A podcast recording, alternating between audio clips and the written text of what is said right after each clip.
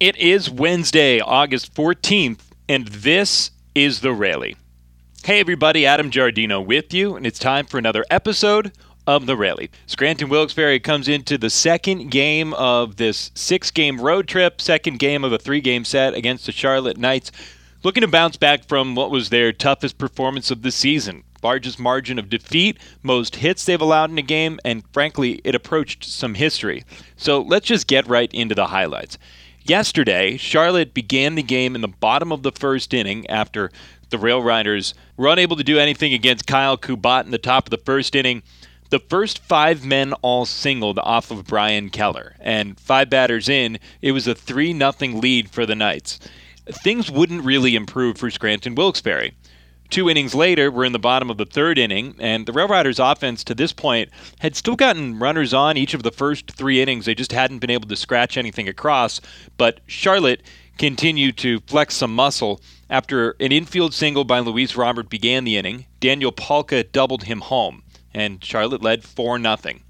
Back to back groundouts made it a situation where Brian Keller could see his way out of things, but then back to back two out doubles by Seby Zavala and Charlie Tilson made it 6 0 Charlotte.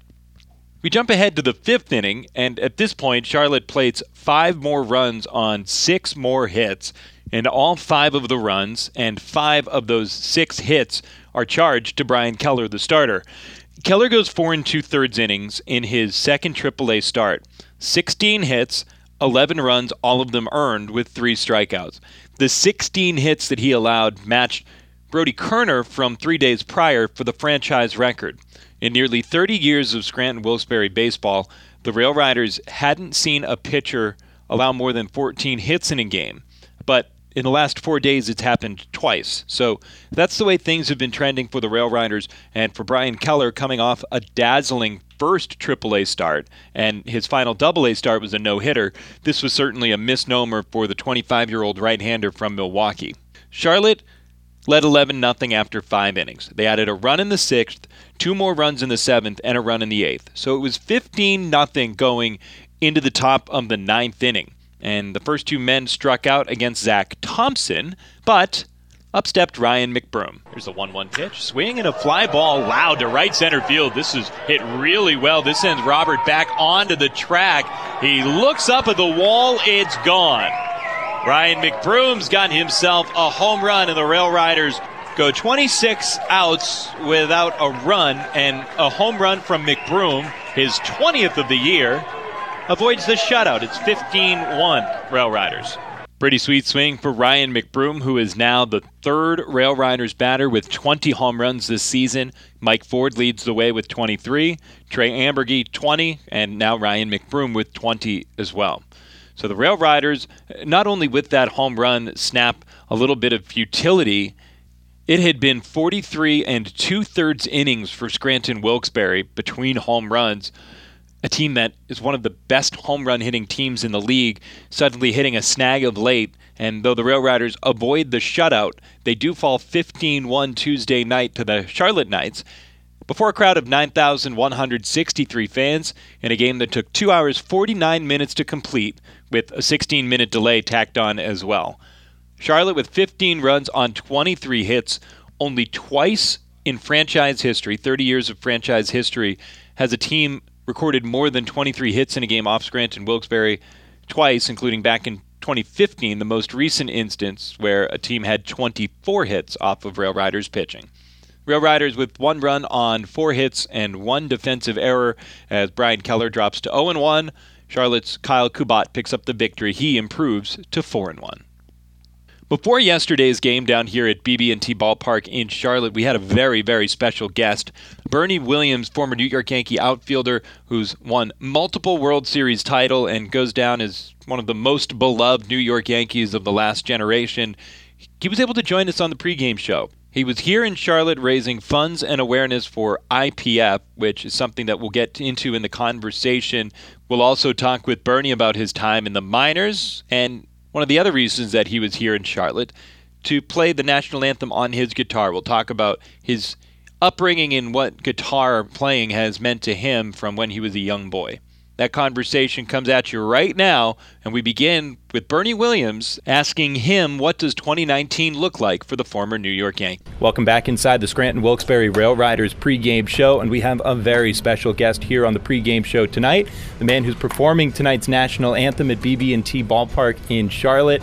It's Bernie Williams, former New York Yankee outfielder, won multiple World Series titles with New York. And, well, it's 2019, so we'll start with this. You're here performing the national anthem. And, and what does 2019 look like for Bernie Williams? Uh, 2019 has been a very, very productive year for me. We have a, a whole bunch of things going post baseball, even though I would never be able to uh, sort of detach myself from baseball experience. I've been uh, doing, uh, actually utilizing baseball as a platform to have a lot of good messaging out there, some really good causes, and uh, you know one of them is the reason why I'm here today. That reason is IPF. For people that are listening at home, explain what what is it for those who don't know, and what are you trying to do to remedy it? Okay, so IPF stands for idiopathic pulmonary fibrosis. It's a terminal disease, usually between three to five years on average once you get diagnosed. My father died from IPF in 2001 so in lieu of that, I've been uh, teaming up for the last three years with uh, Boehringer this pharmaceutical company out of Germany, and we have created this campaign called Breathless, and it's basically to raise awareness about IPF.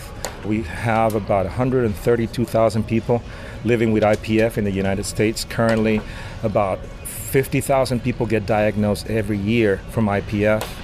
40,000 people die every year from IPF. So the numbers are real. We, are trying to create some awareness, and we have a website called breathlessipf.com geared to educate people about the disease, where you can find commentary and uh, stories from patients that are currently suffering from the disease. You get physicians, lung specialists, and caretakers just to give more light to uh, this disease. Data has pointed out to the fact that the earlier you get diagnosed, there are options that you can have to manage and enhance the quality of your life while you have the disease. Even though we haven't found a cure yet, we're working towards that. But in the meantime, there's a lot of patients that may benefit from this information. That's why we're doing it, you know, all over the country, and uh, just, we just happen to be in North Carolina this time. Bernie Williams, former New York Yankee outfielder, is our guest here on the pregame show, and so we can't have you on the broadcast without asking you a little bit about some baseball stuff. And when you come back to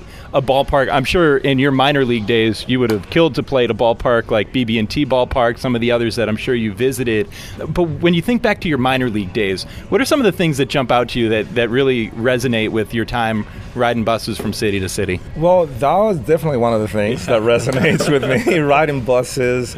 In AAA, we were flying. I mean, even though the flying experience was a lot less appealing, appealing than the, the major league experience, uh, we fly at uh, early in the morning, and uh, you know, like fly the day after the games. It's you know, it's actually very grueling. But I think the most important thing that I got from my minor league experience was the interaction with the fans from rookie baseball all the way to AAA, the minor league seems to have this sort of more intimacy, intimate relationship with the players you know, rather than you know meeting them in the big leagues. You know, you have virtually no access to players in the big leagues. You know, whether it's security or you know whatever the case may be, the way that stadiums are constructed and, and things like that. But in the minor leagues, especially in the lower classes, you have rookie ball, Class A, Double A you create this relationship with fans that come there every day, every summer to watch the games. A lot of them invite you to their homes, and we have cookouts, and we have a lot of them help you with you know finding housing. Some, some sometimes you even stay in their houses for a while. Uh, so you create this rapport with the fan base of the particular city that you're playing uh, that is really special, and we still have friends, you know Uh, up to this day from people that I met, you know, 30 years ago when I was 20, 19 years old in, in my minor league days. So to me, that's the thing that, that resonates the most. One final question here on the pregame show with Bernie Williams. When we were in Columbus, one of our pregame guests was Joe Santry, who's a team historian. He was part of the communications department when you were there. He's been there for 30 years. And he said that even when you were there as a player, that occasionally post game they would have opportunities for bands to be out on the concourse. And he said that Bernie Williams would start grabbing his guitar, go up there post game, and, and go up and jam a little bit. And Joe Santry tells some tales, so I just want to make sure that's a true story. Oh yeah, that is very true. And, and, as a matter of fact, there is a there is a really really cool picture of me playing with the former San Diego Chicken. I don't know if that guy exists, uh, you know, still, but he just happened to be in Columbus one time, and I am jamming with the with the Chicken right on on the, on the middle of the infield, you know, in some band, you know, kind of stage kind of thing. But yeah, it is true.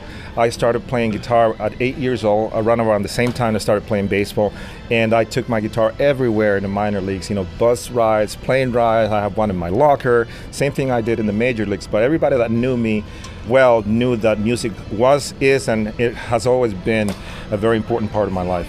Bernie Williams, our pregame guest. Thank you so much for the time and continued success with the IPF research moving forward. Oh, thank you so much. Thank you so much for having me. We'll be back with starting lineups next on NEPA Sports Radio, the game. Big thanks to Bernie for joining us on the pregame show yesterday, and thanks to you for making the Rally part of your day today. We've got first pitch tonight at 7:04 down in Charlotte. Yep, that's the area code 704. So all their first pitches right at 7:04 with pregame coverage. As a result, 6:34, 30 minutes before first pitch on the Rail Riders Radio Network, the TuneIn Radio app, and on the MILB First Pitch app as well.